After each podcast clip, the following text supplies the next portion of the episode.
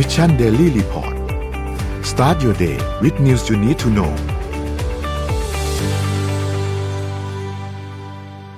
สวัสดีครับ ขอต้อนรับทุกท่านเข้าสู่ Mission Daily Report ประจำวันที่ 7 กันยายน 2565 นะครับ คุณอยู่กับพวกเรา 3 คนนะครับ เหมือนเช่นเคยครับ สวัสดีน้องอ้อม สวัสดีน้องเอ็มครับ สวัสดีค่ะสวัสดีค่ะยังไงครับ เมื่อคืนโดนอะไรนะเขาเรียกฝ่าฝนกลับบ้านกันเปล่า ไม่ไม่โชคดีค่ะ มาถึงบ้านก่อนที่ฝนจะกระหน่ำแต่กระหเมื่อคืนน่ำน่านี่จะคือเป็นไม่หยุดเลยนะคะเมื่อคืนน่าจะเป็นอีกหนึ่งคืนที่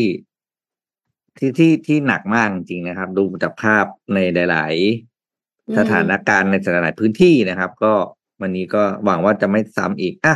ไปดูตัวเลขเศรษฐกิจกันเลยครับ โดยน้องอ้อมครับน้องอ้อมอ๋อเดี๋ยวเดี๋ยวเอ็มเริ่มให้ก่อนอ้อค่ะเอ็มป็ก่อนเหรอโอเคราชอะดัชนีตลาดหลักทรัพย์นะคะ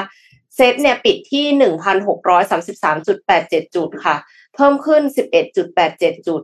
คิดเป็นศูนย์จุดเจ็ดสามเปอร์เซ็นค่ะ แต่ว่าหุ้นต่างประเทศนั้น แดงทั้งกระดาษเลยนะคะ ราคาหุ้นต่างประเทศค่ะ ดาวโจนส์ลบ 0.49% NASDAQ ลบ 1.04% NYSE ลบ 6.0.64%แล้ว FTSE 100 ลบ 0.29% ฮั่งเส็งลบหนึ่งจุดขอโทษค่ะ ลบศูนย์จุดหนึ่งสองเปอร์เซ็นค่ะ ราคาน้ำมันดิบกันบ้างค่ะ ตอนนี้ WTI เนี่ยอยู่ที่แปดสิบเจ็ดจุดหนึ่งสี่ดอลลาร์ต่อบาร์เรล บวกศูนย์จุดสามหนึ่งเปอร์เซ็นต์ Brent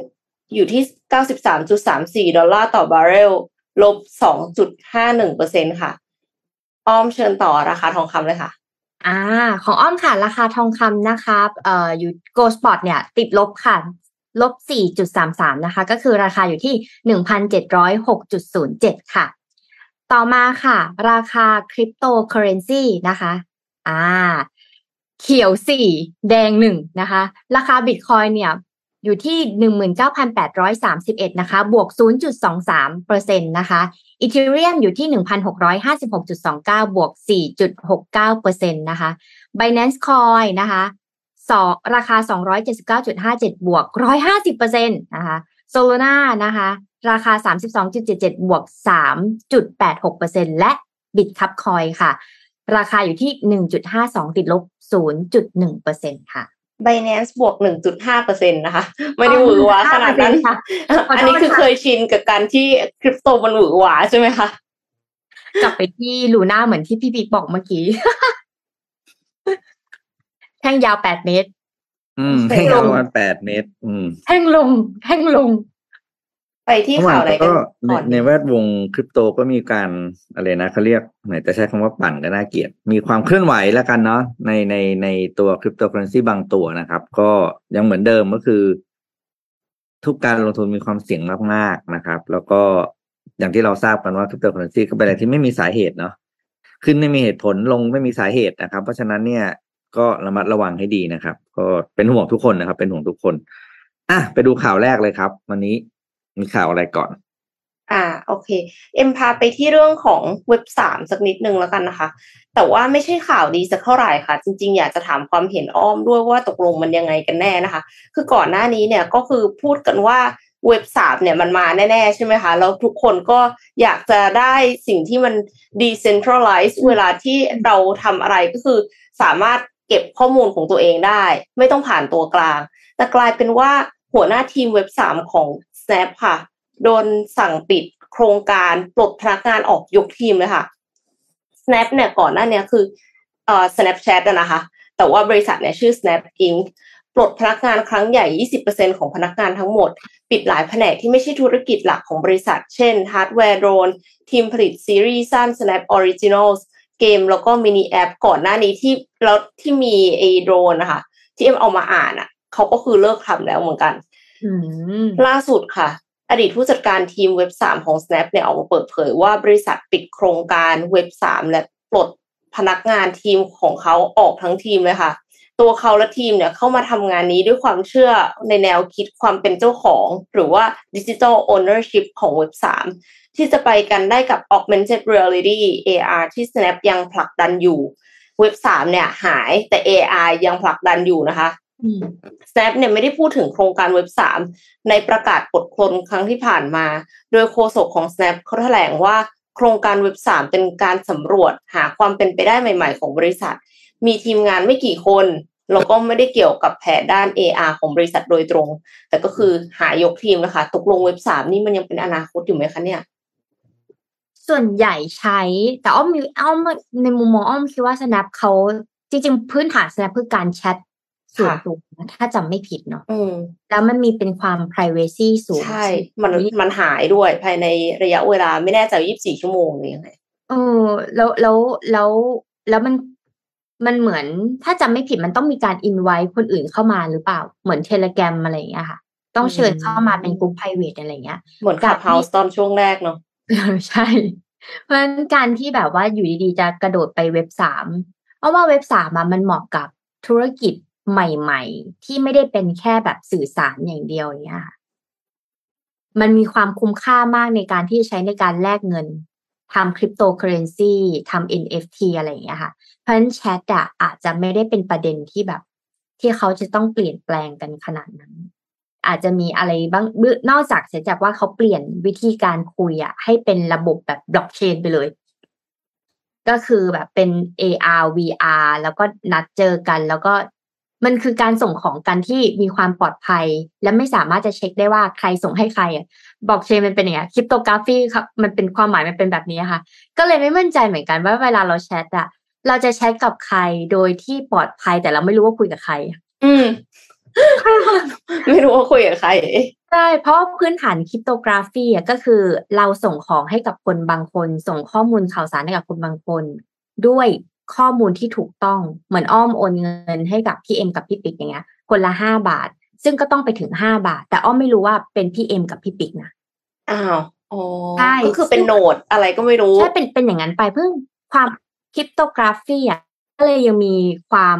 สับสนเออไม่ใช่คำคำว่าสับสนเป็นคำที่ดีเบตอยู่ว่า และเราจะรู้ได้ไงว่าสิ่งที่เราส่งไปอะ มันถูกต้อง ด้วยอ๋อด้วยผลลัพธ์ และหรือและเราจะรู้ได้ยังไงว่า สิ่งที่เราส่งไปอะ ส่งให้กับใคร มันเลยมีพวก private key กับ public key เนี่ยแหละค่ะอืมที่เข้ามาถ้าเป็นเรื่องของคริปโตกราฟีก็เลยคิดว่าการแชทกันแล้วจะแชทกับใครโดยที่เราไม่รู้ว่าเป็นใครถ้านี้เว็บสามเออไม่รู้ว่าเป็นใครอยู่นะ ไม่ไม่น่าได้คือไม่รู้เป็นใครนี่พูดถึงเหมือนแบบ เวลาที่แบบอุ้ยส่งผิดห้องขายอย่างเงี้ยแล้วคือแบบออกวิร์ดมาเพราะว่าสิ่งที่ส่งผิดไปสมมตินะสมมติมีใครที่แบบว่ากำลังดินทานายอยู่ในห้องหนึ่งอะกับคุยกับเพื่อนสนิทอะแล้วปรากฏว่าส่งไปผิด แล้วไปส่งเข้าห้องที่มีนายอยู่นี่ทำไงคะพี่ปิ๊กส่วนใหญ่ก็ อันเซนหรือแมวมีพีเยอะเยอะมากเยอะมากจริงๆไอ้ประเภทแต่มันที่มีมีจังหวะคนกดแคปแล้วไงพิมพ์เสร็จแล้วจังหวะกดนี่มันเลื่อนมาอะไรพอดีนะคือบอก มีแล้วมีตายมาเยอะแล้วจริงๆนะคือบอกเลยแต่ว่า มีมีเสียชีวิตมาเยอะแล้วจริงๆคือสุดท้ายมันจะกลับมาบอกว่าเฮ้ยการนินทาอะไรก็ตาม ต้องเป็นนินทาแบบไม่มีหลักฐานอืมระมัดระวังนะคะ ทุกกาครนลงมาลงอ้าวจริงๆเออยอมรับมันเป็นสังคมที่อ่าเราบ่นนายอะไรมันเป็นเรื่องปกติใช่ไหมครับเราจะบอกไม่มีการบ่นนายแหมอันนั้นก็เกินไป ถ้าจะพูดอะไรกับใครในทางที่มันไม่ดี แม้ว่าจะเป็นแค่ตลกจริงหรือขบไม่ขันบนซับอะไรนะแสแสดงออกทางอารมณ์อะไรก็ตามนะทำให้มันเป็นอะไรนะเขาเรียกความลับ verbal อย่างเดียวนะ คือพูดอย่างเดียวแล้วก็จบๆให้มันหายไปกับอากาศ อย่าให้มันเป็นทางหลักฐานเด็ดขาดเพราะว่ามันไม่ดีทั้งกับผู้พูดและเป็นผู้ผู้ที่ถูกพูดถึง คือเราเข้าใจแหละแหมการนินทานายบ่นเมาส์นายแล้วมันก็มีเรื่องนะบอกต้องระบายบ้างทำไมใช่ไหมเออมีแหละครับ มันเป็นเรื่องของการชนะคือไม่บ่นเลยก็จะอ่าพี่สำหรับพี่คือ ไม่พูดเลยแล้วเก็บไว้ในใจจะแย่กว่านะอืมเพราะว่าเป็นมันมันอยู่ในตัวเราใช่ไหมคือจะบอกว่าจริงค่ะเราพูดเพื่อแบบเอ่ออย่าอย่าให้มันเป็นอะไรที่มันทำร้ายตัวเองอะไรอย่างเงี้ยนะครับ อืมอืมอืมอืมมีผลนะอย่างอืมเวลาแบบสมัครงานรับสมัคร อินเทอร์หรือว่านักพนักงานใหม่เราหรือเราก็จะถามเลยว่า เอ่อทำไมถึงออกจากบริษัทเก่า ถ้าเขาเล่าจากบริษัทเก่าที่ทำงานในในนกาทีฟอะเราก็รู้สึกว่าเราอาจจะต้องระวังกับเด็กคนนี้สักนิดนึงอะไรเงี้ยอืมเออเพราะเราก็ไม่รู้ว่าออกจากเราไปมันจะมีปัญหาแบบนี้หรือเปล่า เออ เราจะเป็นคนต่อไปเรื่ที่องเขาของพูดเราถึงไปเล่าแบบหนี้รือเปล่า เออใช่แล้วก็เออเข้าใจปะเหมือนต้องตีป้อมตลอดเวลาอืม หนูจะเอาเรื่องเราไปเล่าให้คนอื่นฟังหรือเปล่าลูกอะไรอย่างเงี้ยเออน่าแล้วเดี๋ยวนี้เขาจะมีเขาจะมีมุมมองแปลกๆในการที่ว่า ไม่ได้รู้สึกอะไรในการพูดถึงเรื่องคนอื่นเนาะเพราะว่าเป็นการแสดงออกทางความความความคิดเห็นมากขึ้นเสรีมากขึ้น อ่าเออมีความเสรีมากขึ้นอะไรเงี้ยซึ่งจริงมันก็แหมไม่ควรนะอะเดี๋ยวพาไปดูตัวเลขตัวหนึ่งที่น่าสนใจครับ ก็คือที่สหรัฐอเมริกานะครับวิกเอนเดือนนี้จะเป็นวันหยุด ใหญ่อันหนึ่งครับ ที่เขาเรียกว่าเป็นอะไรนะ Labor Day Weekend นะครับ Labor Day ของที่นู่นจะไม่ตรงกับเรานะของเราจะพฤษภาของที่นู่นจะเป็นเดือนกันยายนนะครับ เมื่อวานนี้ CNBC ก็รายงานข่าวว่าทาง TSA นะครับ หรือ Transportation Security Administration หรืออกองกำกับการการบินของสหรัฐอเมริกาเนี่ยนะครับ ได้เปิดเผยตัวเลขจำนวนผู้โดยสารที่ จองตั๋วแล้วก็เดินทางท่องเที่ยวในช่วง Labor Day Weekend นะครับ ของปีนี้เนี่ยจำนวนผู้โดยสารได้แซงตัวเลขของปี 2019 ไปแล้ว จากปี 2019 เนี่ยใน Labor Day Weekend คนอเมริกันเดินทางอยู่ 8.6 ล้านคนนะครับ ปีนี้ 8.76 ล้านคน ซึ่งเป็นครั้งแรกนะครับที่จำนวนผู้โดยสารเนี่ย เกินสถิติ ไม่ว่าจะเป็นช่วงเวลาใดก็ตาม เมื่อเทียบกับช่วงก่อนที่จะมีโควิด 19 นะครับ โดยสิ่งที่ทาง TSA เขาทำงานเนี่ยทำก็คือพยายามขอร้อง flight สายการบินต่างๆ นะครับ ให้ manage ไฟล์ให้ดีเพื่อลดปัญหาการ delay เพราะว่าปัจจุบันนี้เนี่ยสหรัฐอเมริกามีปัญหา แล้วก็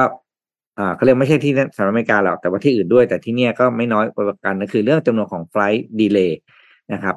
โดย Labor Day Weekend นี้เนี่ยเขาก็มีการยกเลิก flight 0.6เปอร์เซ็นตนะครับ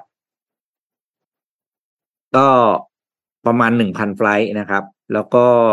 ปรับช่วงเวลาการบินให้ดีขึ้น เพื่อลดปัญหาการ delay ของ flight ปัจจุบันนี้ที่สหรัฐอเมริกา flight เฉลี่ยนะจะเป็นช่วง weekend long weekend ของการท่องเที่ยว flight delay อยู่ประมาณ 22เปอร์เซ็นตนะครับ คือ ถือว่าเยอะมากนะครับอืมเป็นการลด flight ลงประมาณ 0.6เปอร์เซ็นบอกว่าจะคาดการณ์ว่าจะช่วยลดจำนวนการ delay ของ flight ได้ประมาณ 15เปอร์เซ็นตนะครับ แต่สิ่งที่เป็นข่าวดีก็คือนี่แหละ คนกลับมาใช้ชีวิตเดินทางกันแล้ว เนี่ยก็เป็นสัญญาณที่ดีว่า เศรษฐกิจในกลุ่มของ sector ของภาคบริการนะครับ อาหารอะไรสถานที่ท่องเที่ยว โรงแรมอะไรพวกนี้นะ ก็จะได้รับผลดีไปด้วยนะครับ อืมอืมอืมอ่า โอเค คราวนี้เดี๋ยวมาต่อที่ข่าวอ้อมก็เลยค่ะ แต่อันนี้อาจจะยาวสักนิดหนึ่งนะแล้วแต่เราก็จะไปต่อ ข่าวนี้เนี่ย หมายถึงว่าในอนาคตอะค่ะ เด็กมีแนวโน้มที่จะเปิดเผยความรู้สึกส่วนตัว emotional ทั้งหมด ความความดี ความเสียใจและอารมณ์ต่าง ๆ เนี้ยค่ะ ปรึกษาสุขภาพจิตให้กับหุ่นยนต์มากขึ้น อืม มากกว่าคนอย่างนี้เหรอคะ มากกว่าคน เออ อันเนี้ยน่าสนใจ เพราะเขาบอกว่าเอ่อสถิตินี้มันเป็นการวิจัยแล้วก็มีผลลัพธ์ออกมาอยู่สี่ result นะคะ แต่บอก Y ก่อน Y แรกเลยคือวิกฤตสุขภาพจิตของเยาวชนที่กำลังเติบโตขึ้นเนี่ย เน้นให้เห็นเลยว่าเรามีความจำเป็นที่ต้องตรวจหาก่อน แล้วก็รีบรักษาเพื่อที่จะไม่ให้ผิดปกติตั้งแต่วัยเด็ก คือตอนเนี้ยเด็กเริ่มมีปัญหาสภาวะ เอ่อโรคซึมเศร้า และจิตวิตกกังวลแล้ว ซึ่งเด็กเขาไม่รู้ว่าเขาเป็นไงค่ะอย่างสมมุติว่าอ้อมพี่ปิ๊กพี่เอ็มถ้ารู้สึกแบบเหนื่อยไม่ไหว เราอาจจะบอกว่าเฮ้ยวันนี้เรารู้สึกเหนื่อยจังเลยอะอะไรเงี้ยแต่เด็กเนี่ยเขาไม่สามารถจะบอกได้ว่าไออารมณ์แบบเนี้ยมันคืออะไรอ่าเขารู้สึกแต่ว่าเขารู้รู้ว่าไม่ดีอะแต่ว่าไม่รู้ว่ามันอะไร ใช่เขาจะเพราะว่าความรู้สึกมันมีหลายเลเยอร์นะ เสียใจ เศร้า มาจากผิดหวัง ไม่เป็นคนสำคัญ อะไรต่างๆ มันมีเลเยอร์ของมัน ซึ่งเขายังไม่สามารถอธิบายได้ ประเด็นก็คือเด็กส่วนใหญ่จะเล่าให้ใครฟัง ไม่มีนะคะ นอกเสียจากว่าจะต้องมีพ่อแม่หรือผู้ปกครอง หรือคุณครูที่คอยถามว่า เฮ้ยทำไมรู้สึกเหมือนอารมณ์หงุดหงิดจังเลย หนูเจออะไรมาไหนลองเล่าให้ฟังหน่อยสิเด็กถึงจะสามารถพูดออกมา แต่เวลาเด็กที่พูดออกมาก็จะพูดเหมือนเป็นประโยคเป็นคำๆที่เขาลอยขึ้นมาเวลาเขาปิงแวบอย่างเงี้ยค่ะ รู้สึกไม่ชอบ รู้สึกอย่างนั้นอย่างนี้ ซึ่งคุณพ่อคุณแม่อาจจะต้องรีเฟล็กเหมือนจิตวิทยาค่ะว่า เอ้ย ความรู้สึกแบบนี้มันเกิดจากอะไร ความไม่พึงพอใจมันเกิดอะไรจากอะไร ประเด็นคือวิธีการแบบเนี้ย ส่วนใหญ่ไม่ค่อยได้ทำอืมส่วนใหญ่ผู้ปกครองไม่ค่อยได้ทำนะคะ มันเลยเกิดการศึกษาใหม่ค่ะว่า โดยนักวิจัยของมหาวิทยาลัยเคมบริดจ์พบว่า หุ่นยนต์ช่วยเหลือสังคมที่ชื่อว่า SARS นะคะ หรือว่า SARS นะคะ อาจทำหน้าที่เป็นเครื่องมือในการวินิจฉัยสุขภาพจิตได้ดีขึ้น นักวิจัยกล่าวว่าการศึกษาครั้งนี้เนี่ยเป็นครั้งแรกที่หุ่นยนต์ถูกนำมาใช้เพื่อประเมินความสุข ความรู้สึกทางจิตใจของเด็กมากขึ้น นี่แหละค่ะหุ่นยนต์แบบนี้เลย น่ารักไหม friendly มากเลยนะเออและและเป็นเสียงเด็กด้วยนะ ไม่ใช่เสียงผู้ใหญ่อย่างพวกเรานะ เหมือนเด็ก เหมือนหุ่นคุยยนต์กันเองคุยกันเองใช่ค่ะ อ่านะคะ คราวนี้เนี่ยเอ่อการศึกษาแสดงให้เห็นว่าหุ่นยนต์มีแนวโน้มที่จะระบุกรณีความรู้สึกมากกว่ารายงานจากเด็กหรือผู้ปกครอง เพราะบางทีผู้ปกครองอาจจะพูดอย่างหนึ่ง เด็กอาจจะพูดอย่างหนึ่งแต่ตัวหุ่นยนต์เนี่ยเขามี Data มาก ๆ ในการคำพูดของเขาคือเขาจะมี voice recommend มีพวก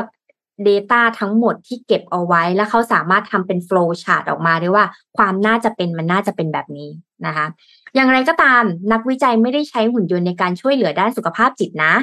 แต่ใช้เพื่อพูดคุยกับเด็กหาข้อมูลที่แท้จริง เฉยๆก่อน ไม่ได้หมายความว่าเราจะมีหุ่นยนต์นี้แล้วเราเครียดสมมติเราเป็นโรคซึมเศร้ากินยาอยู่อ่าฉันไม่ต้องกินยาแล้วฉันซื้อหุ่นยนต์มาคุยกับฉันไม่ใช่นะคะทุกคน อันนี้เป็นแค่คุยเพื่อสอบถามเฉยๆเพื่อคุยกับเด็กนะคะ ต้องบอกก่อนว่า ตอนก่อนเกิดโรคระบาดโควิดที่ผ่านมาเนี่ยประมาณ 4.4%หรือ 2.7 ล้านคนเนี่ยเด็กที่มีอายุระหว่าง3ถึง17 ปี ได้รับการวินิจฉัยว่าเป็นโรคซึมเศร้านะในสหรัฐอเมริกา และตามรายงานของ National Survey of Children Health Trust Source เนี่ยเขาบอกว่าการสำรวจเดียวกันพบว่าเด็กประมาณ 9.4%หรือประมาณ 5.8 ล้านคน ได้รับการวินิจฉัยว่าเป็นโรควิตกกังวล 2.7 ล้านคนเป็นโรคซึมเศร้า 5.8 ล้านคนเป็นโรควิตกกังวล ในช่วงอายุระหว่าง 3 ถึง 17 ปี เยอะไหมเยอะค่ะนะสำหรับสหรัฐอเมริกา ประเทศเดียว เพราะฉะนั้นหลังจากนั้นเนี่ยผู้เชี่ยวชาญเชื่อว่าความเครียดจากโควิด ก็สามารถเพิ่มขึ้นและนำไปสู่สภาวะซึมเศร้าและความวิตกกังวลได้ รายงานจากศูนย์ควบคุมและป้องกันโรค CDC ระบุว่าการเข้าเยี่ยมห้องฉุกเฉินที่เกี่ยวข้องกับสุขภาพจิตสำหรับเด็กนะ อายุ5-11 ปี 5 ขวบถึง 11 ปี เพิ่มขึ้น 24เปอร์เซ็นต์นะเมื่อ 2 ปีที่แล้ว เออ เพราะเนี่ย ถ้าตอนนี้ แต่วิจัยเนี้ย มันเป็นเด็กกลุ่มอายุระหว่าง ถ้าเจ็ดถ้าสิบสองถึงสิบเจ็ดปีเนี่ย จะเพิ่มขึ้นสามสิบเอ็ดเปอร์เซ็นต์ นั่นหมายความว่ายิ่งอายุมากขึ้น ยิ่งเครียดมากขึ้นวิตกกังวลมากขึ้น และซึมเศร้ามากขึ้นนะคะคราวนี้เนี่ย ชาวอเมริกันเนี่ยเกือบ 91 ล้านคนที่อาศัยอยู่ภูมิภาคที่ขาดแคลนผู้ให้บริการสุขภาพจิตต้องบอกก่อนว่า ในโรงเรียนหรือว่าเนอร์เซอรี่ของอเมริกาที่หรือแม้แต่ฟินแลนด์เนี่ย เขาจะมีนักจิตบำบัดอยู่สำหรับโรงเรียนเด็กนะ พวกอนุบาล kindergarten นี้นะนักจิตบำบัดเนี่ย หรือถ้าเมืองไทยเขาเรียกว่าครูแนะแนวค่ะ หน้าที่ของนักจิตบำบัดก็คือคอยสอดส่องดูว่าเด็ก กลุ่มเนี้ยมีพฤติกรรมที่เปลี่ยนแปลงเป็นยังไง อารมณ์เป็นยังไง แล้วก็เรียกมาคุย แล้วก็ดูว่าเด็กกลุ่มเนี้ยชอบอะไร เด็กคนเนี้ยชอบกิจกรรมอะไร แล้วก็ทำกิจกรรมสร้าง activity กิจกรรมใหม่ ๆ ขึ้นมา อันนั้นนะคะ นั่นคือแบบ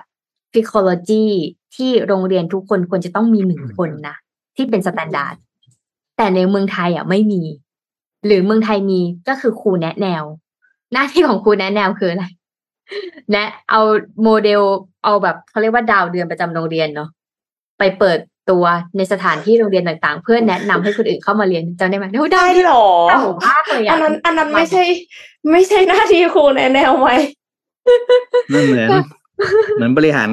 ศิลปินบ้างนะพาศิลปินไปโชว์ตัวอะไรอย่างเงี้ยอะไรอย่างงี้เป็นแมวมองไปโชว์ตัวว่าเออถ้ามาที่นี่อืมเราจะมีคณะนี้สาขานี้นะอะไรอย่างเงี้ยค่ะ ประมาณนั้นนะเออขำดีเหมือนกัน คราวนี้เนี่ย พอเขาทำการวิจัยพวกนี้ออกมา มันมีอยู่สี่ result หรือว่าผลลัพธ์ที่มันเกิดขึ้นอย่างแรกเลยก็คือ หุ่นยนต์เนี่ย เวลาเขาคุยกับเด็กอะค่ะ เขาจะขนาดเท่ากับเด็กอืมในขณะที่เด็กนั่งอยู่ คือไม่ได้รู้สึกเหนือกว่าค่ะ ในตามของหลักจิตวิทยาเนี่ยเวลาที่เราจะคุยกับใครหรือเราจะโคชชิ่งอะค่ะ เราจะต้องรู้สึกว่าเราอะด้อยกว่า คนที่เราจะโคชชี่เรา เหมือนเรางออะค่ะ อยากฟังไหนเล่าให้ฟังหน่อยซิว่ามันเป็นยังไง เนี่ยค่ะ เพราะฉะนั้นเนี่ยสำหรับการศึกษานี้เนี่ย นักวิจัยได้คัดเลือกเด็กทั้งหมด 26 คนจากเคมบริดจ์นะ ในประเทศอังกฤษ อายุ 8 ถึง 13 ปี ในบรรดาผู้เข้าร่วมทั้งหมด 21 คนนี้ เป็นเพศหญิง 7 ปี และเพศชายอายุเฉลี่ย 9.5 ปีนะคะ เด็กที่ได้รับวินิจฉัยว่าเป็นโรคทางระบบประสาท หรือจิตใจแล้วเนี่ยจะไม่ได้เข้าร่วมการวิจัยครั้งนี้ ตัดออกไปก่อน เอาคนที่เอาปกติก่อนเอาปกติก่อน ซึ่งอันดับแรกเนี่ยผู้เข้าร่วมตอบเกี่ยวกับ หมายถึงว่าเด็กๆเนาะก็จะตอบแบบ ความรู้สึกต่างๆ ว่าเขารู้สึกแฮปปี้ยังไงเขาเอ่อเพราะว่าก่อนหน้านี้เขามีระบบออนไลน์ก่อน ก็คือทำแบบสอบถามออนไลน์ แล้วเขาก็ค่อยมาเจอหุ่นยนต์อีกทีหนึ่งอืมอันนี้เนี่ย ไม่ใช่แค่เด็กทำอย่างเดียว พ่อแม่ก็ต้องทำด้วย เพื่อดูว่าความเป็นอยู่ของลูกอะ เป็นยังไงบ้าง อะ ลูกอาจจะบอกว่าไม่โอเคเลย แต่พ่อแม่อาจจะบอกว่า โอเคมาก เพราะฉะนั้นแล้วต้องสอบถามทั้งสองฝั่ง สิ่งที่เกิดขึ้นคือ ผู้เข้าร่วมเด็กๆ กลุ่มนี้เนี่ย ใช้เวลา 45 นาที นานเหมือนกันนะ อยู่กับหุ่นยนต์ที่ชื่อว่านาโอ เออ คือปกติแล้วเด็กเนี่ย ถ้าอยู่กับอะไรถ้าเขาไม่ได้สนใจอะไร เขาไม่สามารถจะอยู่ได้เกิน 15 นาทีนะคะ ทุกคน แต่นี่ก็คือเด็กเนี่ยสามารถอยู่กับหุ่นยนต์นี้ได้ได้ถึง 45 นาที ซึ่งหุ่นยนต์นี้เนี่ยถูกสร้างโดย SoftBank Robotics นะคะ จาก จากนั้นเนี่ยหุ่นยนต์ก็สามารถ จัดแบบสอบถามอารมณ์และความรู้สึกสั้นๆ ว่าวัดว่าเขามีโรคอาการซึมเศร้าหรือวิตกกังวลของเด็กหรือเปล่า เช่น ถามว่า เนี่ยความทรงจำหรือว่าความรู้สึกที่มีความสุขที่สุดเลยในอาทิตย์ที่แล้วเนี่ย หนูคิดว่ามีเรื่องอะไรบ้างไหนลองเล่าให้ฟังหน่อยสิอ่าถ้าชื่อว่าปิ๊กนะหุ่นน้องน้องที่ชื่อว่าปิ๊กอ่าปิ๊กเนี่ยลองเล่าให้ฟังหน่อยสิว่า ความสุขที่ผ่านมาในสัปดาห์ที่แล้วอะมีเรื่องอะไรบ้างเราอยากฟังจังเลย นี่คือหุ่นยนต์ที่เป็นเสียงเด็กที่เขาจะพูดประมาณนี้ค่ะ อ่า และในขณะเดียวกัน เขาก็จับอาการดูหน้าตาสแกนหน้าแล้วว่าหน้าจะเป็นแบบนี้ แล้วเขาก็จับอาการว่า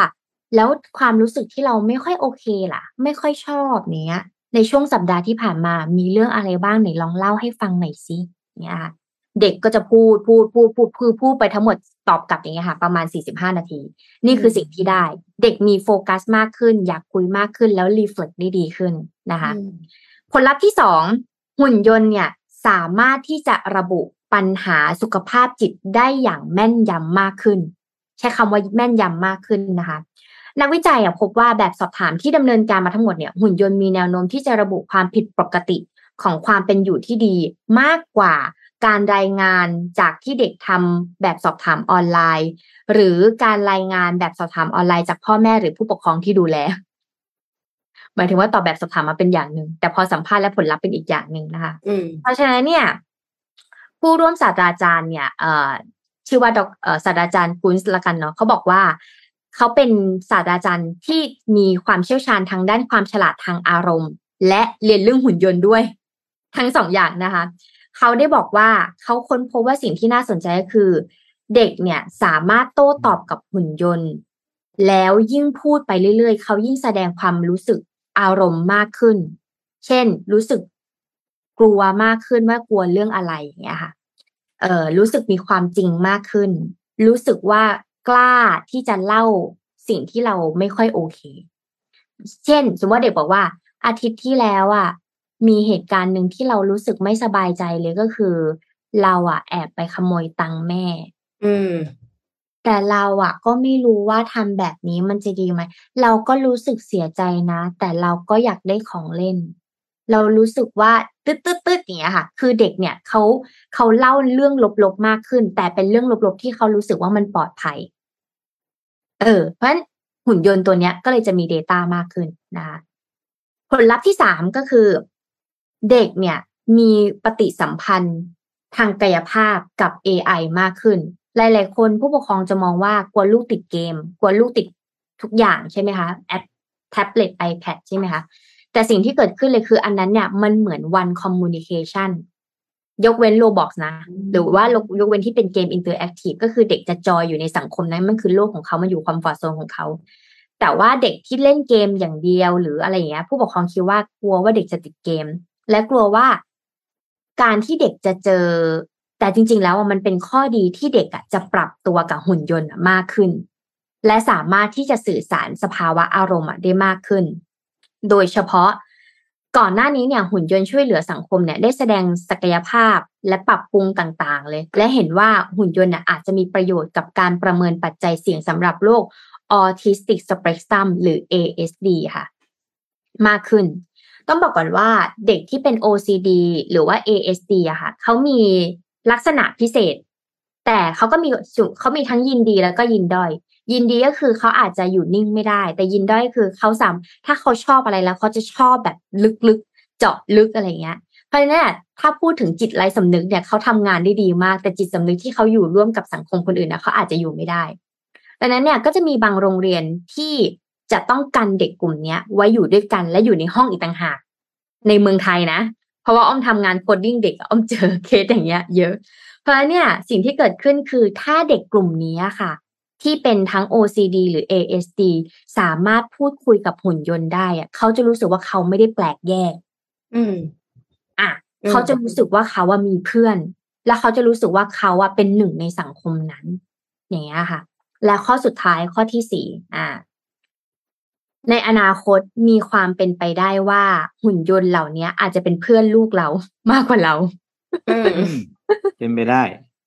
เออแทนที่จะซื้อของเล่นนะเข้าใจไหมแทนที่จะซื้อของเล่นอะโลบอกเอ่อในสั่งของเลโก้อะ ซื้อได้หรืออะไรก็ซื้อได้แต่ว่ามันมีความเป็นไปได้ว่าหุ่นยนต์เนี่ย จะเป็นเพื่อนที่ดีสำหรับเขา อืม ในการที่เขาจะสามารถรีเฟล็ก อารมณ์กับตัวเอง เหมือนตอนเด็กๆ ที่เรามีตุ๊กตาแล้วเราก็คุยกับตุ๊กตานั่นแหละค่ะอ่าแทนคุยกับตุ๊กตาแต่เป็นคุยกับหุ่นยนต์ซึ่งจริงๆแล้วหุ่นยนต์มันก็คือเหมือนกับเป็นตุ๊กตาเนาะเพียงแค่มันเพียงแค่มันโต้ตอบกับเราได้ แล้วมันก็บันทึกข้อความใช่ข้อมูลของเราได้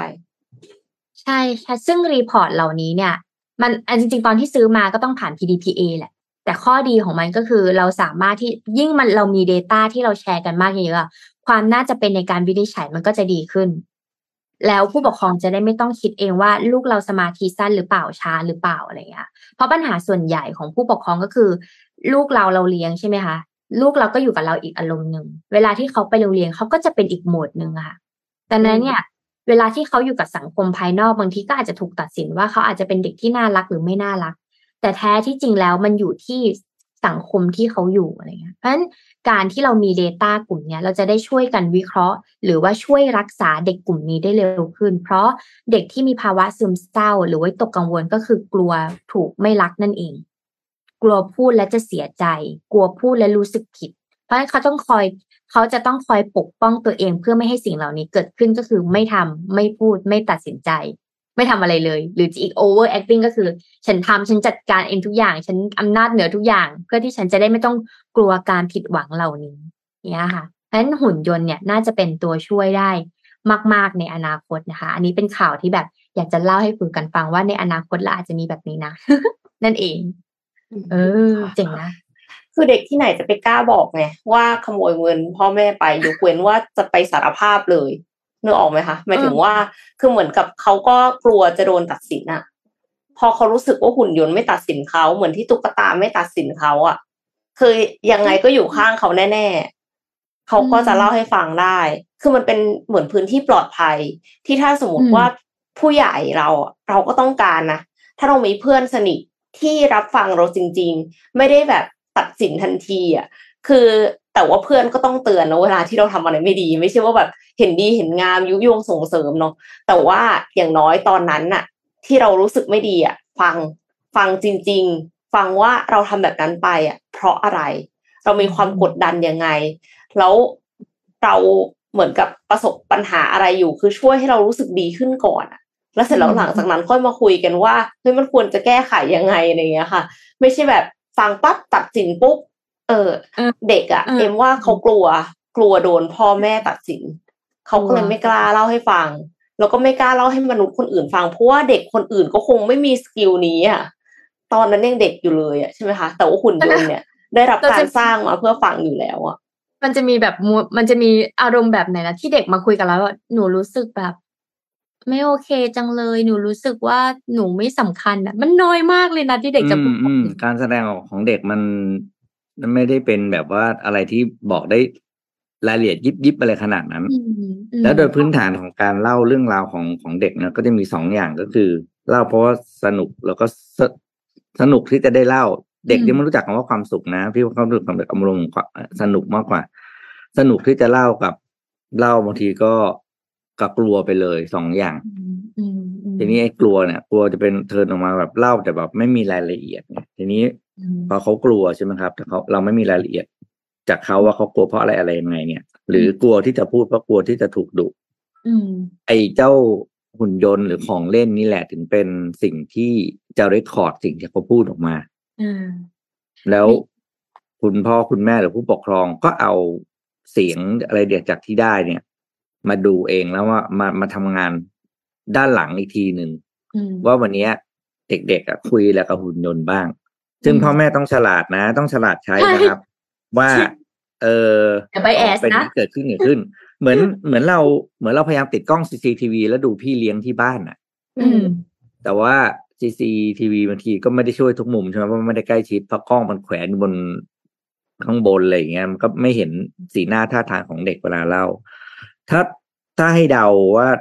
หุ่นยนต์ตัวนี้พัฒนายังไงต่อไปนะ นี่คือพี่เดาเองก็คือมันจะเรคคอร์ด สิ่งที่ตาหุ่นยนต์มันเห็นด้วย อืมมันก็จะเห็นใช่ไหมหน้าอืมตาสีหน้าท่าทางเวลาเด็กเล่าว่าเป็นยังไง face เรา recognition เลยประมาณนั้นเลอืยมเราก็จะ เพราะมันก็เหมือนอะพูดจริงมันคือการ ถ้าพี่ถ้าบอกถ้าพี่จะให้ใส่อินพุตอะไรหนึ่งอย่างเข้าไปในหุ่นยนต์ตัวนี้ พี่ก็จะใช้เหมือนที่เราทำกล้องวงจรปิดติดหน้ารถอะอ่าก็คือบันทึกได้ใช่ไหมครับว่า อ่าอะเคยจะหนึ่งชั่วโมงหนึ่ง วันอะไรก็แล้วแต่ย้อนหลังดูเนี่ยเด็กคุยแล้วกับเขาว่าแต่หุ่นมันเห็นอะไรบ้างอืมซึ่งถ้าเกิดว่าหุ่นยนต์ตัวนี้ขนาดคุยกับเด็กได้แล้วนะไอเรคคอร์ดสิ่งที่ตัวเองเห็นนั้นไม่ยากแล้วล่ะ ใช่ใช่น่าจะทำอืมได้แหละ แต่เพียงแค่อาจจะติดเรื่อง privacy กลัวว่าจะทำยังไงที่จะป้องกันไม่ให้มันลีกออกไปอะค่ะอืมมคือพี่ปิ๊กนึกถึง smart home อะคนก็กลัวนะอืมว่าเนี่ย อันเนี้ยคือเอาข้อมูลเหล่านี้ไปบอก Amazon หรือเปล่า อืมอืมอืมอันนี้อันนี้ก็น่าจะเป็นอีกประเด็นหนึ่งที่ต้อง consider ค่ะใช่มีคนคอมเมนต์มาบอกว่าเหมือนโดราเอมอนเลยเออใช่สมมติถ้าหุ่นยนต์มันจะพูดว่า พูดเหมือนโดราเอมอนคุยกับโนบิตะก็น่าจะโอเคนะก็เสียงยังเป็นดีที่ที่ยังไม่ได้เอาของวิเศษออกมา เพราะว่าไม่อย่างนั้นเนี่ยโลกจะปั่นป่วนหมดเลยค่ะเออจริงจริงอยากจะเอาอะไรโอนะเคค่ะ ขอไปคาที่ถาพิเศษเสกให้คนบางคนหายไป ปิ้งอะไรอย่าง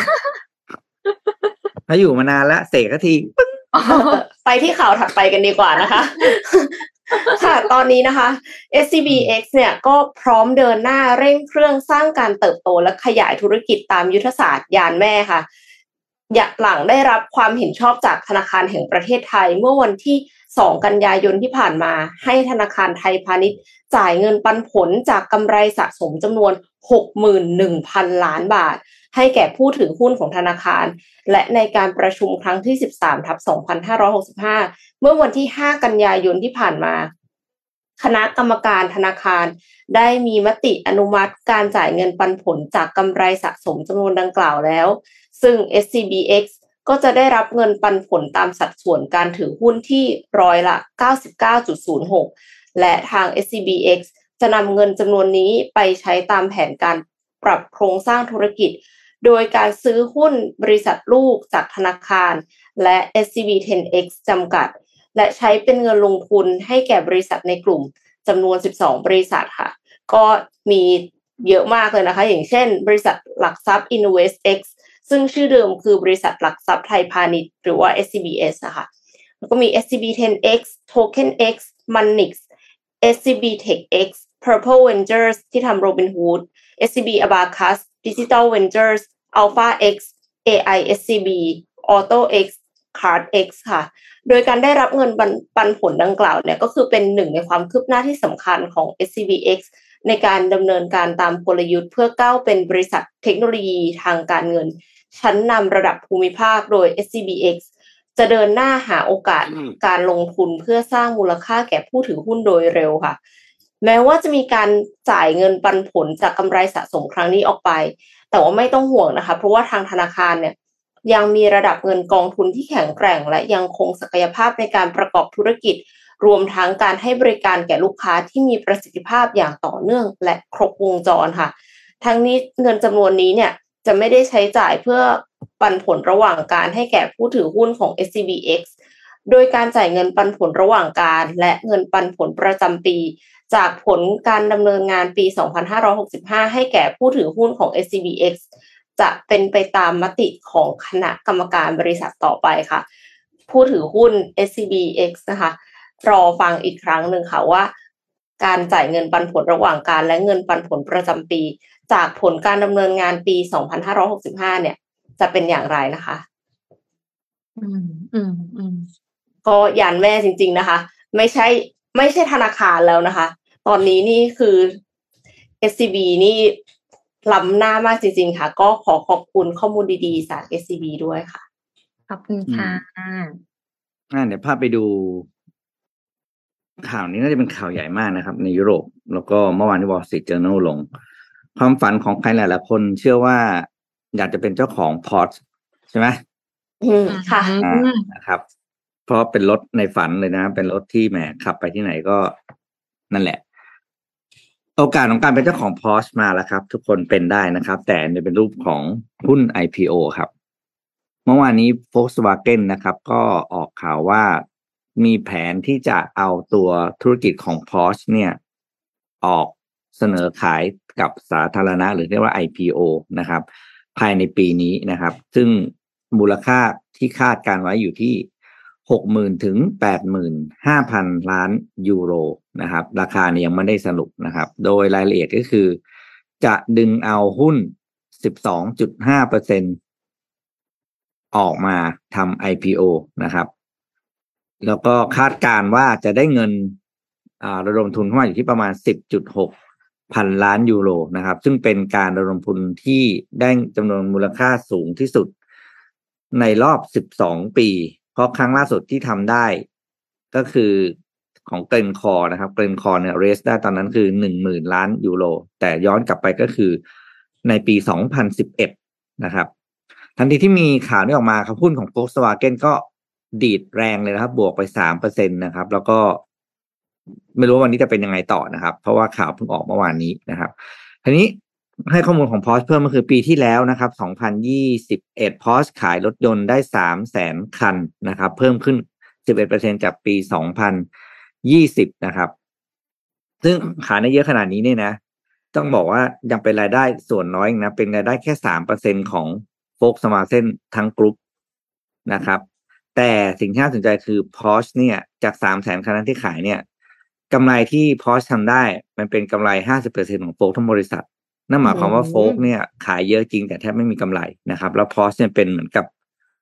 เป็นหัวใจของโฟกสวาเกนตอนนี้ในการที่จะที่จะหาตังค์เข้าเข้าธุรกิจนะครับ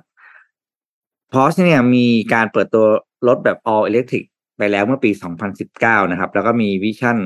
ที่น่าตื่นตาตื่นใจมากเลยคือว่าจะขายรถไม่ต่ำกว่า 80%ของยอดขายทั้งหมดเนี่ย ในปี 2030 เนี่ย โดยจะเป็นรถ full electric คือ เกียร์ไปทางรถไฟฟ้าเต็มตัวนะครับ ก็ถือว่าน่าสนใจมากนะครับ เพราะว่า direction นี้เนี่ย คือถือชัดเจนมากนะครับ ว่า2030นี่คืออีก7ปีเองนะ คือแป๊บเดียวเองนะครับอืมโดยปีที่แล้วเนี่ยพอสที่บอกว่าขายได้สามแสนคันเนี่ยนะรายได้อยู่ที่สามหมื่นสามพันล้านยูโรนะครับ เป็นยอดขายที่เพิ่มขึ้นสิบหกเปอร์เซ็นถ้าเทียบจำนวนรถเนี่ยเป็นเพิ่มขึ้นสิบเอ็ดเปอร์เซ็นแต่ถ้ามูลค่าเพิ่มขึ้นสิบหกเปอร์เซ็นนะครับ ถือว่า ไม่น่าจะมีแบรนด์รถไหน เติบโตได้สองนิจิตได้ขนาดนี้นะครับในช่วงปีสองพันยี่ปีในปีสองพันยี่สิบเอ็ดนะครับ ก็น่าสนใจมากนะครับอ้ออีกนิดนึงราคาที่คาดการณ์นะครับราคาที่คาดการณ์เนี่ยยังไม่เปิดเผยนะครับ แต่เขาเทียบกันอีกนิดนึงคือส่วนของเฟอร์รารี่เฟอร์รารี่เคยทำเคย IPO ไปแล้วเมื่อปี 2015 ตอนนั้นเนี่ย ราคาหุ้น IPO ตอนนั้นอยู่ที่ 52 นะครับ แต่วันนี้เนี่ยอยู่ที่ 189 สามเท่าใน 7 ปี เป็นการลงทุนที่คุ้มค่าจริงๆค่ะเหมือนกระเป๋าชาแนลเลยนะคะผมไม่ทราบอืมไปซื้อก็เลยแล้วเดี๋ยวนี้เนี่ย จะบอกว่ามันง่ายขึ้นไงคือการที่จะซื้อหุ้นยุโรปใช่ไหมครับ เราสามารถซื้อผ่านแอปพลิเคชันที่อยู่ในของธนาคารในบ้านเราได้แล้วอืมเพราะฉะนั้นเนี่ย มันก็เป็นไปได้เลยว่า ต่อให้เราไม่เป็นเจ้าของรถเนี่ย เราก็เป็นเจ้าของหุ้นก็ยังดีใช่ไหมอืมโมได้เหมือนกัน เราก็โมอ่ได้เลยเนี่ย เรามีหุ้นพอสอยู่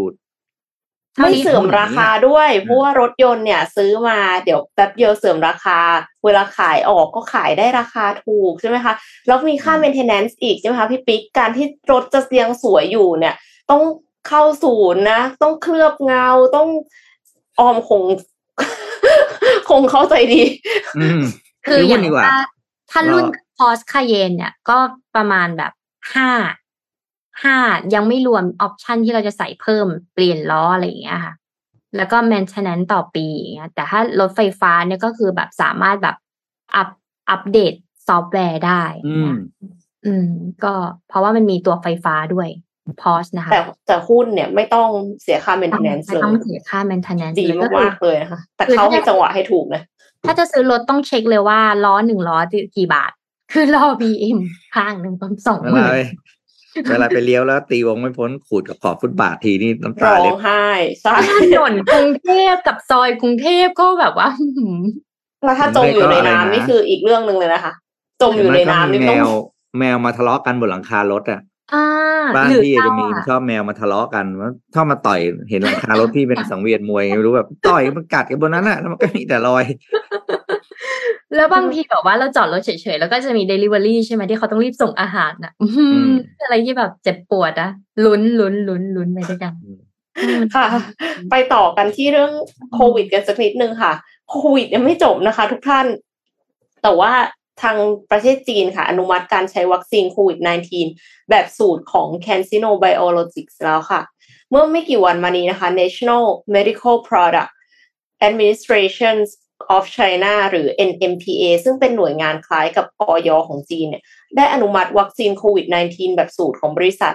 CanSino Biologics สามารถใช้การได้เพื่อกระตุ้นภูมิคุ้มกันค่ะ ก็คือเป็น emergency use นะคะ วัคซีนเนี้ยมีชื่อทางการว่า Convidecia Air ซึ่งเป็นวัคซีนเหลวที่ใช้เครื่องพ่นละออง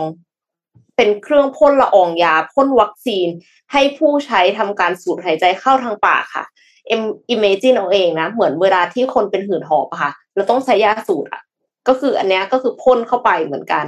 โดย CanSino Biologics เนี่ยระบุว่าการสูดหายใจเพียงครั้งเดียว ก็จะได้รับวัคซีนเพื่อกระตุ้นภูมิคุ้มกัน ได้อย่างมีประสิทธิภาพแล้วค่ะ แล้ววัคซีนอันเนี้ยเป็นวัคซีนแบบไหนกันละ mRNA หรือเปล่านะคะ Convidia Air เนี่ยเป็นวัคซีนแบบใช้วาระไวรัสเป็นพาหะค่ะ เช่นเดียวกันกับวัคซีนแบบฉีดของเขาก็คือ Convidia ชื่อชื่อเหมือนกันเพียงแค่แอดคำว่า Air เข้าไปนะคะ เหมือน MacBook เลยเอาไม่ใช่อืมอะที่ CanSino Biologics เนี่ย ได้ผลิตแล้วก็ผ่านการอนุมัติให้ใช้งานก่อนหน้านี้ ก็คือเป็นวัคซีนตัวเดียวกัน พอบอกว่าไวรัสเป็นพาหะ ไวรัสเป็นพาหะ เรานึกถึงอะไรคะ AstraZeneca ก็คือเป็นลักษณะเดียวกันนะคะ แต่ว่าอันนี้คือเป็นแบบสูตรนะคะ CanSino Biologics เนี่ย แจ้งว่า Convidia Air ได้ถูกนำไปทดสอบกับคนตั้งแต่เดือนมีนาคมปี 2021 และล่าสุดก็ผ่านการทดสอบเฟส3พร้อมตีพิมพ์ผลการทดสอบในวารสาร The Lancet ในเดือนพฤษภาคมที่ผ่านมาค่ะ โดยพบว่าวัคซีน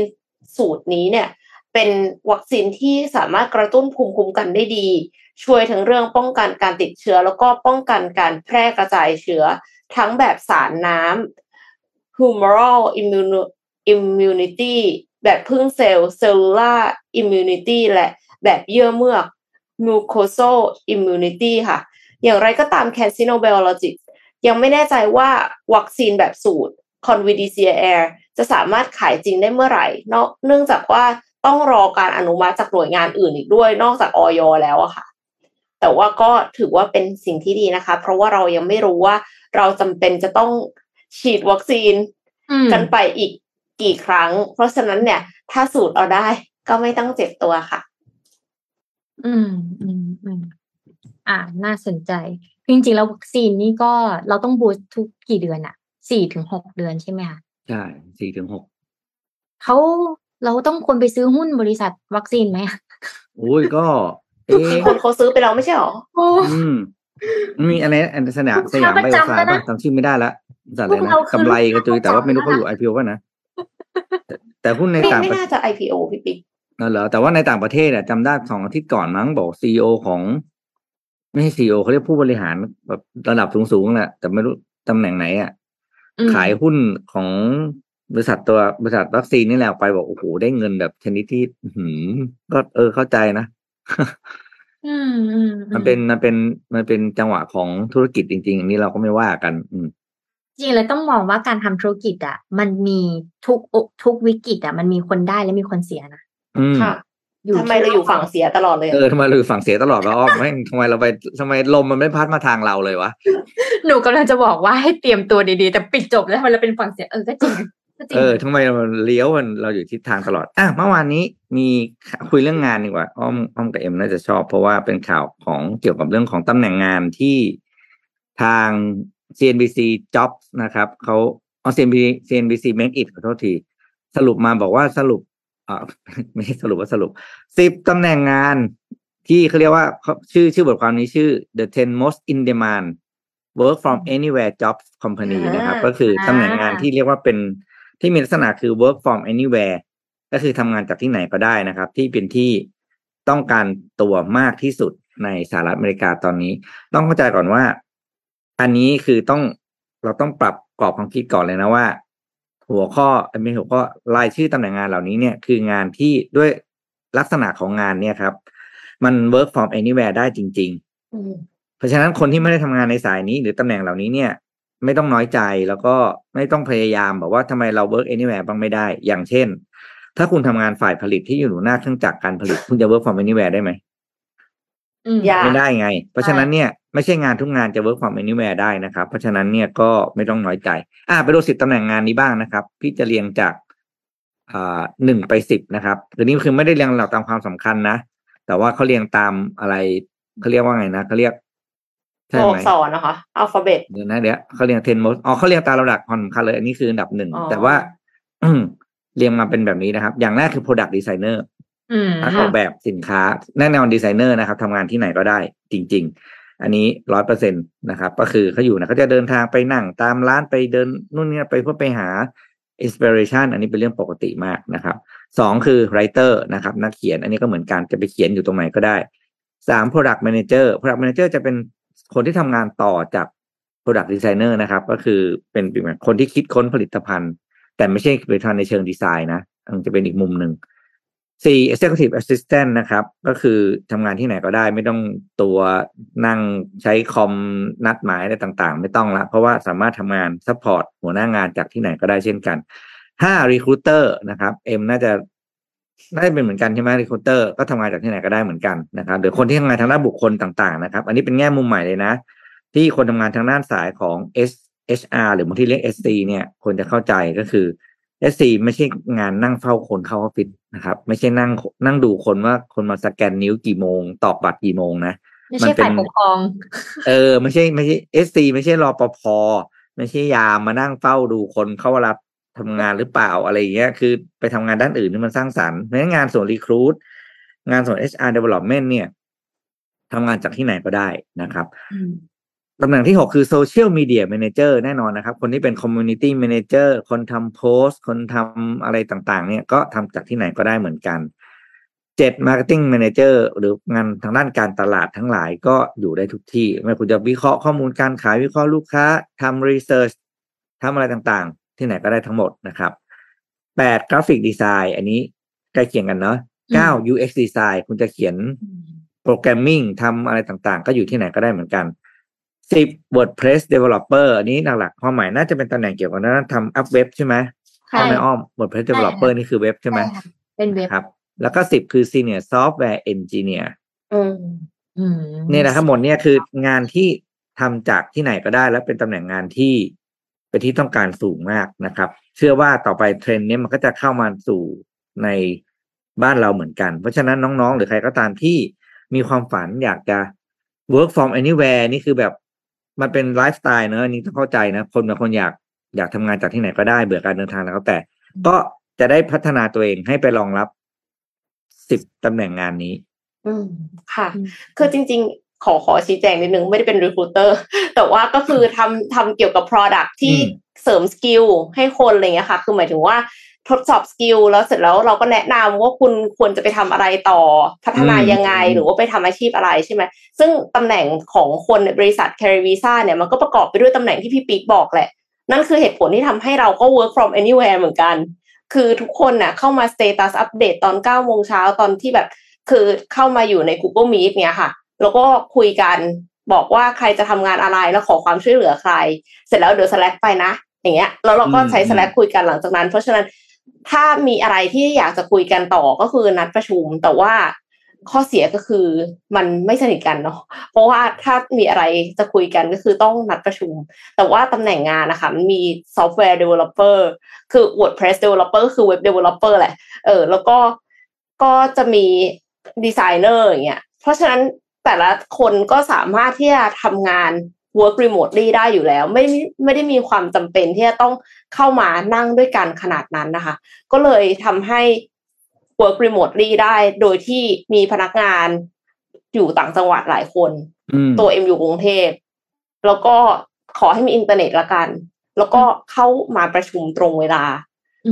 ติดต่อได้ โทรศัพท์ไปแล้วรับ ก็คือโอเคแล้วค่ะอืมอันนี้อ้อมอาจอันนี้อ้อมเสริมพี่เอ็ม อันนี้มุมมอง ก็คือเมื่อกี้เท่าเท่าที่ฟังก็จะมีอยู่ฝั่งของเหมือนอาชีพเดิมๆ marketing HR เนาะกลุ่มนี้เนี่ยจะต้องไปพบปะผู้คนมากขึ้น จริงๆ แล้ว marketing research อะแค่จะไปเจอ audience ในการซื้อของด้วยซ้ำเหมือนเราเจอ data มาแล้วอะสมมติว่าเรายิงแอดโฆษณาเรามี data ชุดนี้เนาะความน่าจะเป็นที่เขาสนใจ แต่มันก็อาจจะสูว่าความน่าจะเป็น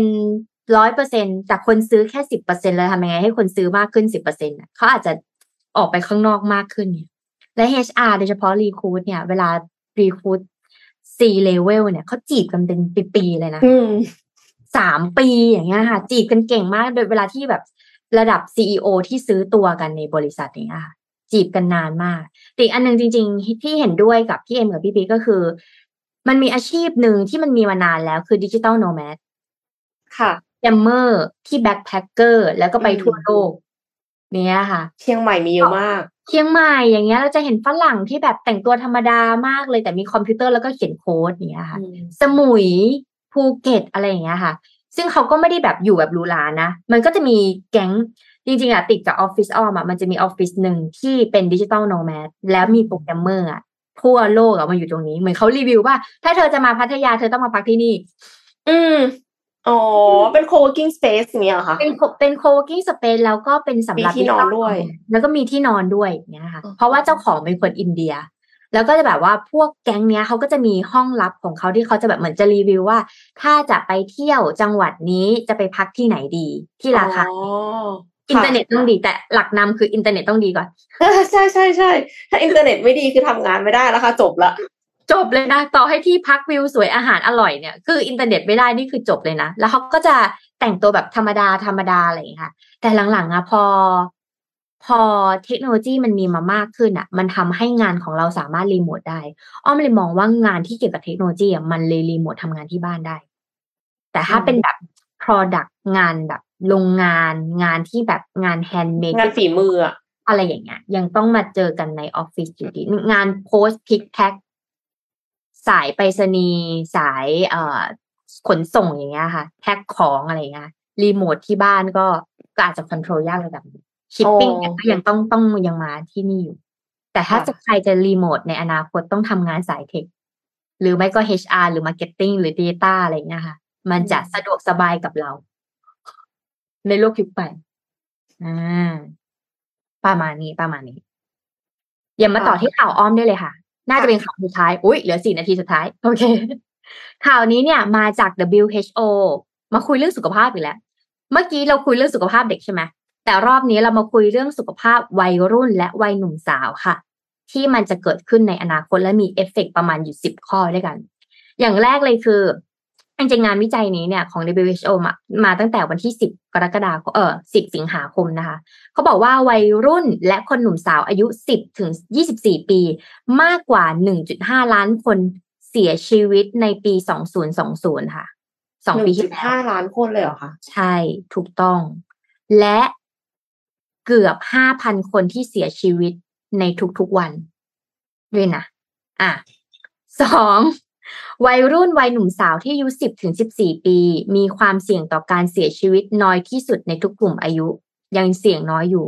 นั่นหมายความว่ายิ่งอายุมากขึ้น ความน่าจะเป็นในการเสียชีวิตจะเพิ่มขึ้น การบาดเจ็บรวมถึงการบาดเจ็บจากอุบัติเหตุ ถนน หรือการจมน้ำหรืออะไรก็แล้ว แต่ความรุนแรงการทำร้ายตัวเองและสภาพความเป็นจริง ๆ แล้วเนี่ยสภาวะเหล่านี้เนี่ยมันมีความสำคัญก็คือจากการเลี้ยงดู ในวัยที่ยังเป็นเด็กอยู่จนไปถึงวัยรุ่นและวัยหนุ่มสาวนะคะ ครึ่งหนึ่งของความผิดปกติทางสุขภาพจิตของวัยผู้ใหญ่เนี่ย จะเริ่มตั้งแต่อายุ 14 ปี อ่า เมื่อกี้เนี่ยอ้อมพูดถึงวัยเด็กเนาะในการรีเฟล็กว่าอารมณ์เป็นยังไงนะแต่ถ้าเราไม่แก้เนี่ย จะมีเรื่องความผิดปกติทางด้านสุขภาพจิตเนี่ยตั้งแต่อายุ 14 ปีค่ะทุกคน เด็ก 14 ปีตอนนั้นจะทำอะไรบ้าง ติดเพื่อนเนาะ อยู่อีกโลกหนึ่งเข้าถึงยากเป็นตัวของตัวเอง มีความคิดเป็นคนมีช้อยส์เลือกแล้วมีโซเชียลมีเดียที่เขาจะคุยกันได้หรือที่เราไม่สามารถจะเข้าถึงได้นะคะ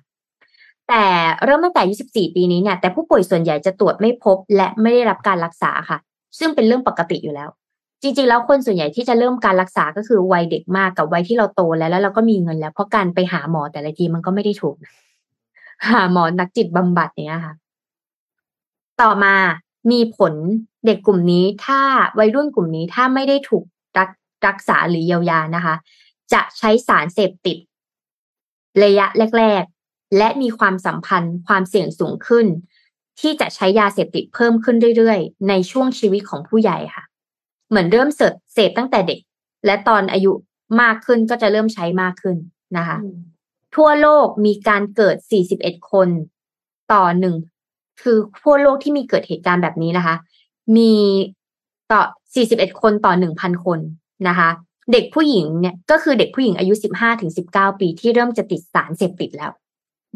ในช่วงนี้นะทุกๆ1,000คนจะมี 41 คนที่เป็นเพศหญิงนั่นเองนะคะ ภาพรวมก็คือต้องบอกก่อนว่าปัญหาหลักๆ ข้อที่หนึ่งอาการบาดเจ็บ ความบาดเจ็บทุกอย่างไม่ว่าจะเป็นการเสียชีวิตหรืออะไรก็ตามเนี่ย ในปี 2019 วัยรุ่นเกือบ เกือบหนึ่งแสนคน ช่วงอายุสิบถึงสิบเก้าปีเนี่ยเสียชีวิตจากอุบัติเหตุบนท้องถนน ซึ่งผู้เสียชีวิตจำนวนมากเนี่ยเป็นผู้ใช้ถนน ขับรถเร็วไม่ปลอดภัย หรือบางทีก็เป็นนักปั่นจักรยาน ปั่นอยู่ดีๆ ก็มีรถมาชนอะไรอย่างเงี้ยค่ะเพราะว่ามันเกิดจากการที่เด็กเนี่ย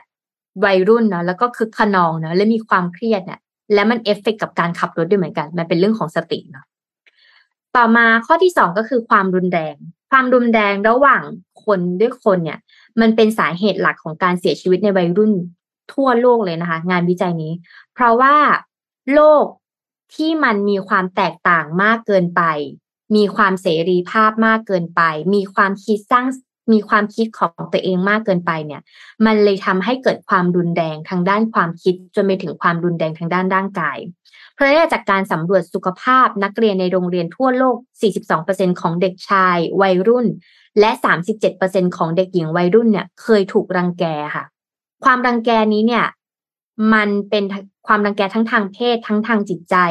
ส่งผลกระทบต่อเยาวชนในสัดส่วนที่มีนัยสำคัญคือหนึ่งในแปดหมายถึงว่าหนึ่งในแปดเนี่ย สามารถมีผลเกี่ยวกับการล่วงละเมิดทางเพศได้ด้วยเหมือนกัน จริง ๆ แล้วเด็กวัยรุ่นเนี่ย เด็กผู้ชายก็จะเริ่มมีฮอร์โมนอะไรบางอย่างแล้วอะค่ะบางทีเรียนโรงเรียนล้วหรือว่าโรงเรียนมปลายเราก็ไม่สามารถจะควบคุมได้เหมือนกัน ความพฤติกรรมเหล่านี้ บางทีน้องผู้หญิงจิตใจไม่แข็งแรงก็อาจจะโดนล่วงละเมิดทางเพศได้ด้วยเหมือนกัน บางทีเด็กไม่รู้เด็กไม่เข้าใจ พอไม่ได้ให้ถูกสอน มาตั้งแต่เด็กว่าเรื่องนี้มันสำคัญต้องปกป้องยังไงนะข้อที่สามสุขภาพจิต อาการซึมเศร้าเนี่ย เป็นสาเหตุของการเจ็บป่วยทุกอย่าง เพราะว่าเป็นเรื่องของจิตใจเนาะ และมันจะเป็นต้นต่อของการฆ่าตัวตายสาเหตุอันดับสองของการเสียชีวิตของคนในอายุ 15-19 ปี เป็นเรื่องเกี่ยวกับภาวะสุขภาพจิตคิดเป็น 16%ของภาระโรคการบาดเจ็บทั่วโลก 16%ของโรคบาดเจ็บทั่วโลกเนี่ย อันนี้คือ 16%ของสภาวะจิตนะคะ การ บาดเจ็บของคนทั่วโลกเนี่ยโดยเฉพาะอายุ 10ถึง19 ปีเนี่ยครึ่งหนึ่งมีความผิดปกติทางสุขภาพจิตในวัยผู้ใหญ่ เริ่มตั้งแต่ 14 ปีเป็นต้นไปก็คือ 14 ปีเนี่ยก็จะเริ่มมีความรุนแรงมากขึ้น และข้อที่ 4 เริ่มใช้แอลกอฮอล์และสารเสพติดค่ะ การดื่มแอลกอฮอล์ในวัยรุ่นเนี่ยเป็นปัญหาหลักในหลายประเทศ ไม่ใช่แค่เมืองไทย ทั่วโลกเป็นปัญหาหมดเลย เพราะว่าไม่สามารถที่จะควบคุมได้ เด็กฝรั่งเนาะอายุสิบสี่ก็เหมือนอายุยี่สิบห้าแล้วในไทย คือเดาไม่ออกว่ายูจะซื้อยูทุกคนไอดีการ์ดหน่อยซิอย่างเงี้ยก็ไม่ได้ไงดังนั้นแล้วเนี่ย เวลาคนเราเมาอะค่ะ มึนเมาเนี่ยมันไม่มีสติ พอมันไม่มีสติเนี่ย มันไม่สามารถที่จะลดการควบคุมอารมณ์ของตัวเอง ถ้าเป็นสินห้านะฆ่าสัตว์ตัดชีวิต พูดบทประพฤติผิดในกาม ยิ่งดื่มยิ่งเมายิ่งลุ่มยิ่งหลง หรือแบบขโมยของอะเวลาที่เราไม่มีสติเนี่ย ไอ้ทั้งหมดเนี้ยเราสามารถทำได้หมดเลย เพราะฉะนั้นแล้วเนี่ย มากกว่าหนึ่งในสี่ของทุกคนที่อายุ 15ถึง19 ปี เป็นผู้ดื่มสุราในปัจจุบันมีจำนวนวัยรุ่นถึง 155 ล้านคนค่ะ การที่แอบดื่มกันเนี่ย ก็คือเป็นเรื่องปกติแล้ว โดยผู้ชายเนี่ยมีความเสี่ยงมากที่สุด เพราะฉะนั้นแล้วจริง ๆ แล้วถ้าเราจะทำ Product อะไรบางอย่างให้มึนเมา แต่ว่าไม่ได้เป็นแอลกอฮอล์ขายวัยรุ่นก็น่าจะดีนะ ไม่ใช่สารเสพติดด้วยนะ แต่เป็นเรื่องอื่น ต่อมาเมื่อกี้เราพูดถึงเรื่องแอลกอฮอล์เนาะต่อมาคือเรื่องของการใช้บุหรี่สารยาสูบนะคะ วัยรุ่นเนี่ยก็จะเริ่มสูบบุหรี่มากขึ้น บุหรี่เนี่ยเป็นสิ่งที่เป็นสิ่งที่เด็กทั่วโลกเนี่ย วัยรุ่นอย่างน้อยหนึ่งในสิบคนนะ แสดงว่ามีสิบคนจะมีหนึ่งคนที่มีอายุสิบสามถึงสิบห้าปีสูบบุหรี่หนึ่งในสิบเยอะเหมือนกันนะ ไม่ใช่น้อยนะ เยอะมากข้อที่หกสำคัญคือเรื่องของ HIV หรือว่าเอดนั่นเองค่ะ วัยรุ่นประมาณ 1.7 ล้านคนอายุ 10-19 ปี อยู่มีเชื้อ HIV เนี่ย ประมาณเฉลี่ยประมาณในปี 2019 ประมาณ 90 90 คนในปี 2019 เนี่ยจะมี 1.7 ล้านคนที่ติดเชื้อ HIV ในช่วงอายุ 10-19 ปีค่ะน้อยมากเลยนะ อันตรายมากๆนะคะ ข้อที่ 7 โรคติดเชื้ออื่นที่ไม่ใช่แค่ HIV อาจจะเป็นเรื่องของซิฟิลิส เรื่องของระบบการมีเพศสัมพันธ์ต่างๆ ที่มันไม่ได้ป้องกันเนี่ย มันก็มากถึงเกือบเก้าสิบเปอร์เซ็นด้วยเหมือนกัน ถ้าเด็กเริ่มจากการมีความเครียดและภาวะซึมเศร้านะคะ ข้อที่แปดยิ่งสำคัญ การตั้งครรภ์และการคลอดก่อนกำหนดค่ะ คืออ้อมอะเคยเรียนคลาส Data s c i e n c e หนึ่งในช่วงสี่ห้าปีที่แล้วเขาเอา Data ขึ้นมาว่าความน่าจะเป็นของการแท้งบุตรเนี่ย อันไหนมีความน่าจะเป็นมากที่สุดจากการทำ Data ชุดนี้ ชุดแรกก็คือ อายุท้อง ท้องก่อนวัยอันควรก็คือท้องแบบก่อนอายุสิบห้าอะไรอย่างเงี้ยสองเคยมีประวัติแท้งบุตรมาก่อนสามก็คือ เอ่อไม่ไปหาหมอเวลาเวลาเวลาตั้งครรภ์แล้วสี่ก็คือเสพเสพสารเสพติด และห้าคือภาวะเครียดและโรคซึมเศร้า หรือไม่พร้อมอย่างเงี้ยค่ะ ซึ่งห้าอย่างเนี้ย เรามันสำคัญหมดเลยนะ และเราก็ไม่สามารถจะรู้ได้เหมือนกันว่าไอ้ข้อไหนอะ มันจะสำคัญที่สุด ดังนั้นการใช้ Data เนี่ยมันคือการพิจิตรเลยว่าในเพศหญิงโซนจังหวัดนี้ เขตนี้ความน่าจะเป็นเนี่ยของการเพิ่มขึ้นการตั้งครรภ์เท่าไหร่ และวิธีการแก้ปัญหามันไม่ได้แก้ปัญหาที่ปลายเหตุค่ะ มันไปต้องไปแก้ปัญหาตั้งแต่การ educate ในโรงเรียน หรือการคุยกับผู้ปกครองเลยว่าการภาวะคลอดตั้งคันก่อนวัยอันควรมันมีเอฟเฟกยังไงบ้าง มันก็กลับมาเรื่องของเป้าหมายในชีวิตด้วยเหมือนกัน ความจะมีความจะเป็นเป็นยังไงพอแล้ว educate ในที่โรงเรียนเสร็จวิธีการแก้ปัญหาคือ educate ที่โรงเรียนเสร็จปุ๊บ แล้วก็มีการแบบ inspire ค่ะ ให้เห็นตัวอย่างเลยว่าการมีมันมีข้อดีและข้อเสียยังไงบ้าง และวิธีการรับมือทุกอย่างมันคือการ educate หมดค่ะ เพราะฉะนั้นเนี่ยการถ้าจะบอกว่าการป้องกันการตั้งครรภ์ก่อนกำหนดหนึ่งก็คือสวมถุงยางอนามัยเนาะแต่ทางที่ดีมันคือการ educate วิธีการใช้ชีวิตจริงๆอะในโรงเรียน อันนี้มีผลมากๆนะคะแล้วก็ข้อที่เก้าคือภาวะขาดสารอาหาร ไม่กินข้าวไงสูบบุหรี่แล้วก็กินเหล้าไง กินอันอื่นที่มันไม่ดีต่อสุขภาพไง มันก็เลยเป็นภาวะขาดสารอาหารพอขาดสารอาหารเสร็จปุ๊บสมองฝ่อทำงานไม่ดี อ่านะคะ วนๆไปค่ะ วนๆไปเรื่อยอะไรอย่างเงี้ยค่ะ แล้วก็ข้อสุดท้ายคือ ภาวะขาดสารอาหารที่ มีความอ้วนสะสมด้วย เพราะเวลาที่เราเครียดเราอยากจะกินของหวาน เวลาที่เราเครียดแล้วเราอยากจะรู้สึกว่าอยากกินอะไรบางอย่าง และอะไรที่เรากินแล้วเรารู้สึก happy ก็คือของทอดของมันของหวานชีสแล้วก็เค้กค่ะ